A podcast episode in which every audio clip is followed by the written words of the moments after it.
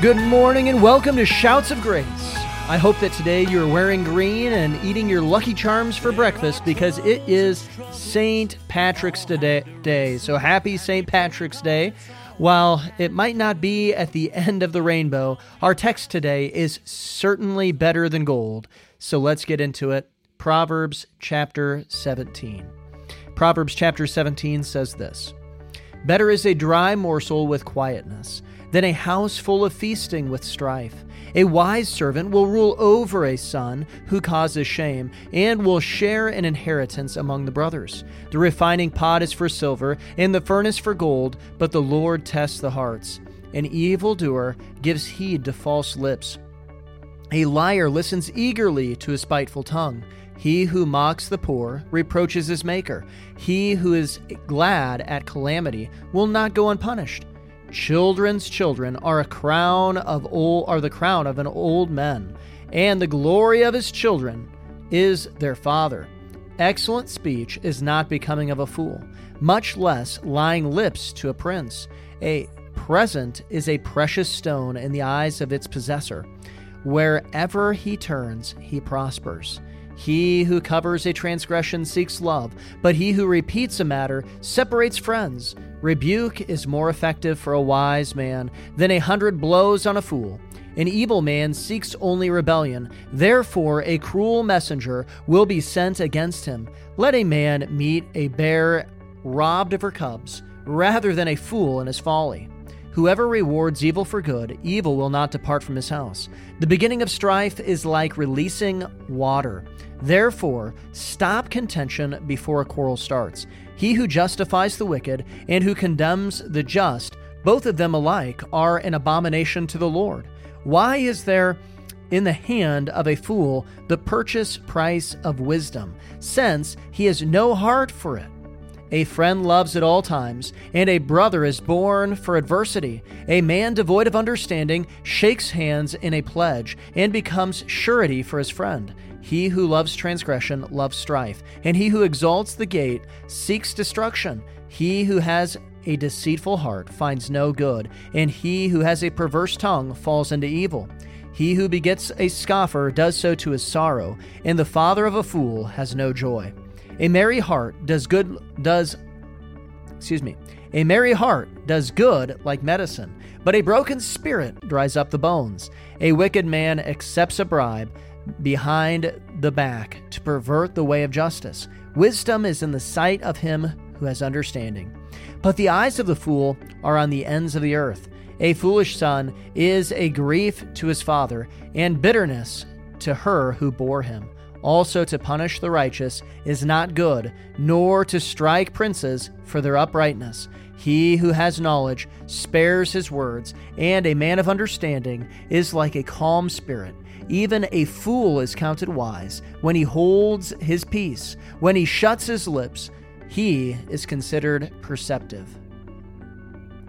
Now, I want to begin here this morning with verse 6. And what I want to encourage you to do is to think generationally. Think generationally. And this is what verse 6 says Children's children are the crown of old men, and the glory of children is their father.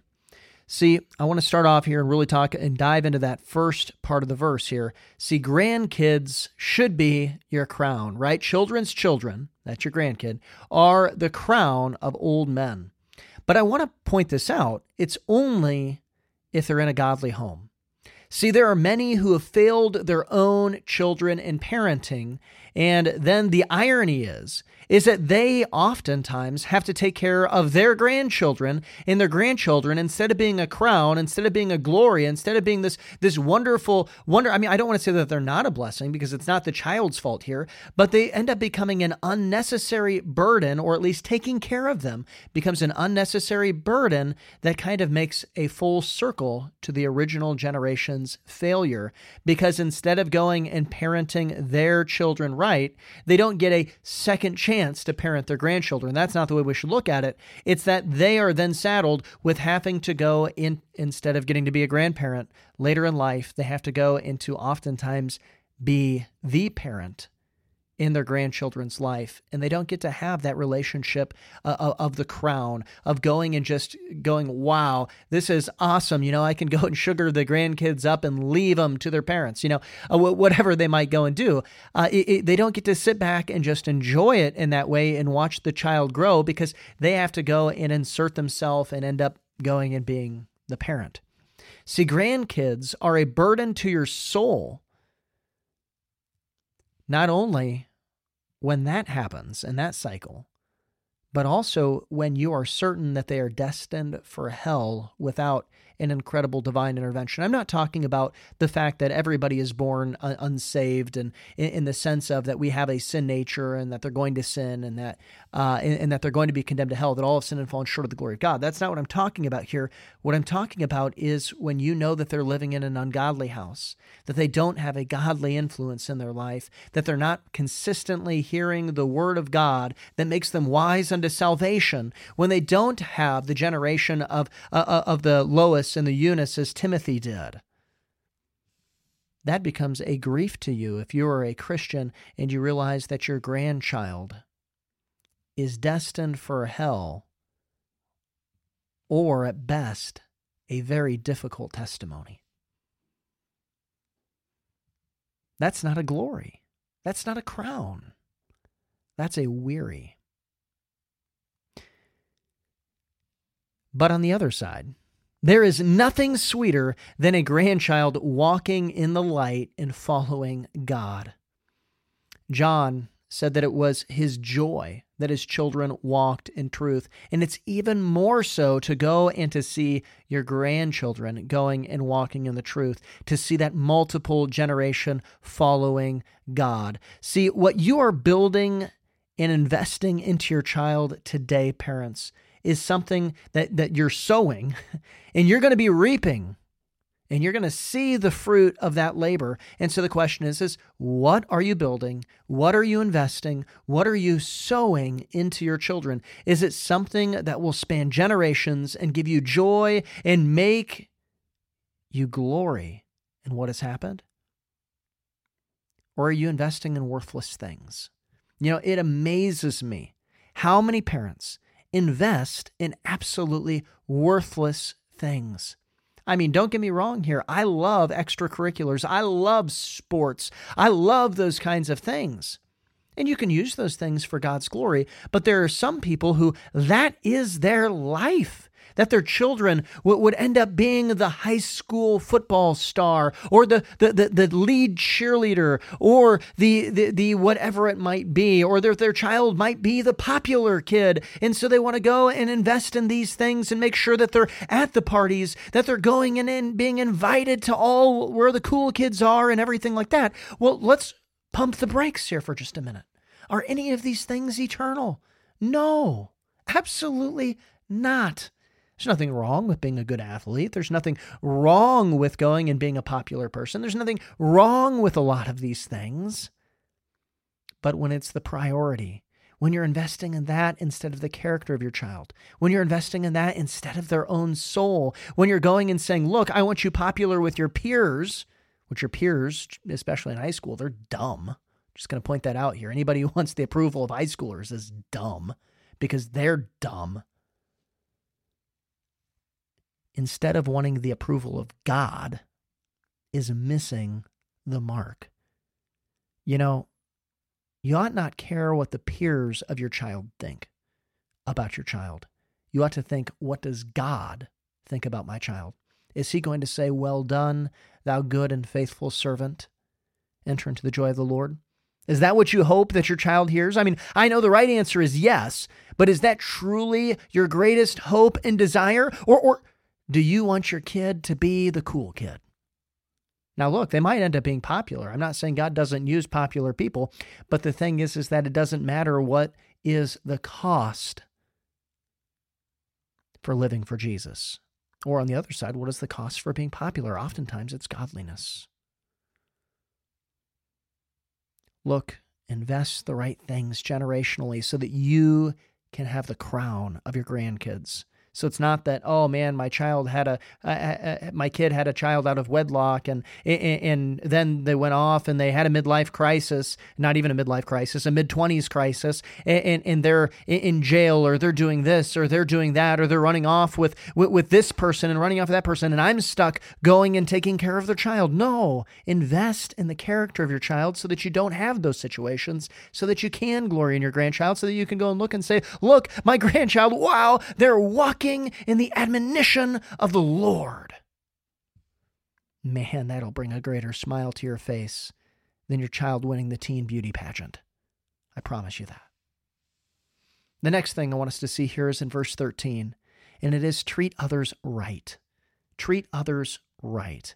And it says this in verse 13 Whoever rewards evil for good, evil will not depart from his house. Now, notice I said treat them right, not treat everybody nice but to treat them right.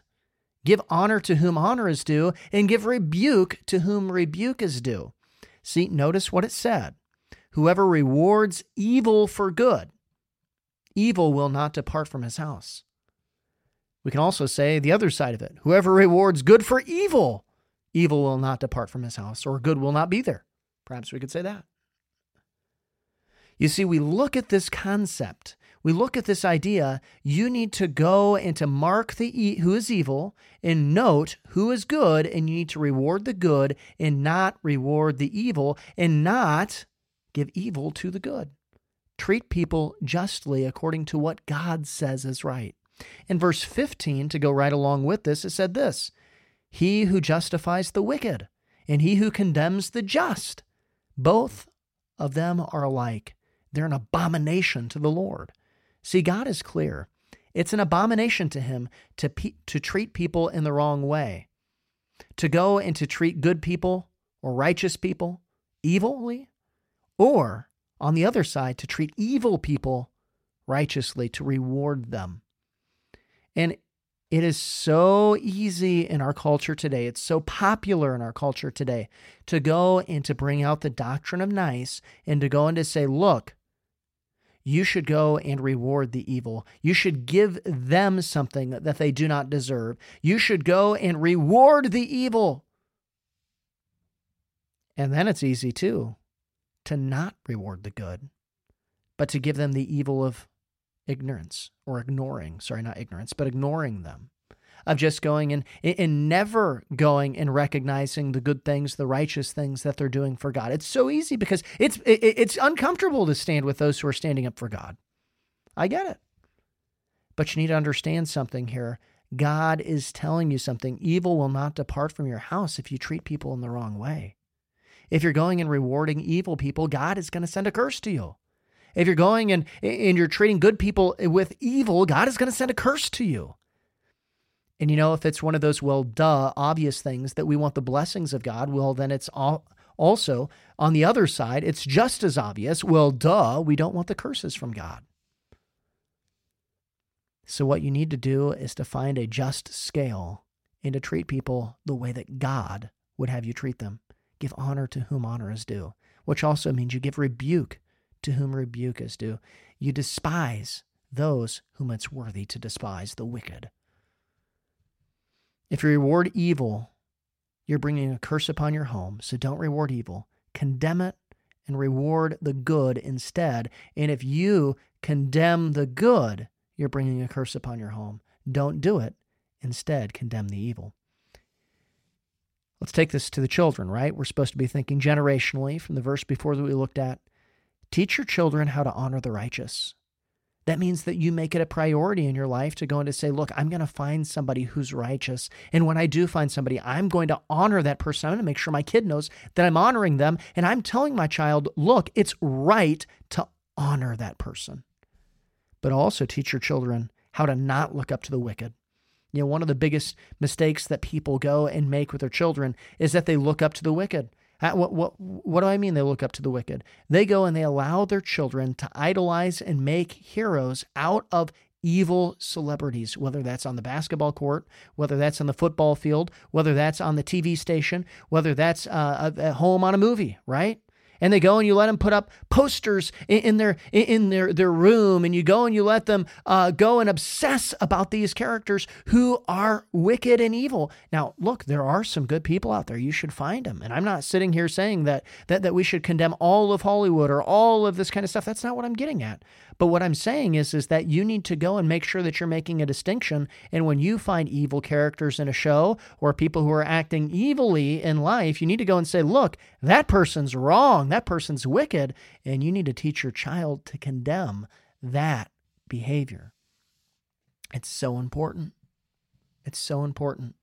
Don't let them reward evil. Don't teach them to reward evil. Why? Because it's going to bring a curse in their house. You don't want that. You don't want your child cursed. The last thing I want to look at today is that your attitude matters. Your attitude matters. And in verse 22, it says this a merry heart, or I'm going to say a joyful heart, because that's the way that I learned it. A joyful heart does good like medicine, but a broken spirit dries up the bones. Now, you probably heard the cliche mind over matter. And while that isn't a particularly good phrase most of the time, there is a broad principle that's related to it, uh, and that is that your attitude matters. Your attitude does matter. See, I remember one of the first sermons that I preached out of the book of Philippians, and I was preaching on doing all things without complaining or grumbling, or all things without disputing. And in one of the things that I used as an illustration to illustrate this, because it was right during the time when swine flu was all the rage, right? It was the it, it was the thing that we were all going to die of back then. But but it was that swine flu was the big thing. And I said, look, a, a bad attitude is more catchy than the swine flu, and that always got a chuckle out of people right? Always got to chuckle at people. Now, I, I, haven't used that. This is the first time I'm using it since 2020. It's been three years, uh, you know, since 2020. But I'm, I'm assuming it probably doesn't quite have the same uh, appeal or shine to that. But I'm, but I think that you understand what I'm saying is that attitudes, both good attitudes and bad attitudes, they're catchy. They go and they rub off on other people. If you have somebody who comes into the workplace and they just have a sour, prickly attitude because they woke up on the wrong side of the bed that day and they went and they slipped on a banana peel and, they, they, they, they, they crack their rear end or whatever's going on here, you know, and their life is just falling apart. And they come in with that bad attitude, what happens? Well, pretty soon the person in the cubicle next to him, the office next to him, also has a bad attitude. But what happens if somebody enters in and they have a joyful heart? Well, well, all of a sudden here that joyful heart gets caught. People uh, can't, can't help but start smiling and having a, a, a good attitude. It's it's catchy. But there's another principle that I want you to notice. There's another principle that I want you to notice that is really important that also relates here to this idea of medicine in, and attitude, and that is a joyful heart is good medicine, and a broken spirit, a bad attitude, it dries up the bones. See, while it isn't a good attitude, isn't the only medicine or discipline that you need to have a health, healthy life, it is an important one. It is an important one. You know, people age faster and die sooner when they are bitter. I don't know if you've noticed that. Bitter people die sooner. They age quicker. You look at them and you go, Whoa, you look like you're 75 years old. And in reality, they were only 58. Well, what happened? They were bitter and they lived a bitter life. It literally dries up their health. See, but a joyful heart, it can make serious situations less impactful to your health by taking away stress, and it can bring a general better health to your life. So choose to have a joyful heart and live longer. Take the prescription of joy in your life. A joyful heart. Take that Prescribe it every day for your life. Look at the bright side. Don't let your circumstances dictate your attitude, but rather overcome them by looking past your circumstances and looking to the author and finisher of your faith, Jesus Christ. Well, thank you for listening today, and remember Joshua 1 8 and 9 as we depart. This book of the law shall not depart from your mouth, but you shall meditate in it day and night, that you may observe to do according to all that is written in it, for then you will make your way prosperous, and then you will have good success. Have I not commanded you? Be strong and of good courage. Do not be afraid, nor be dismayed, for the Lord your God is with you wherever you go. Oh, to the promise. There's nothing we can't overcome. So that war you've been fighting will end in God's timing. Sing like the battle's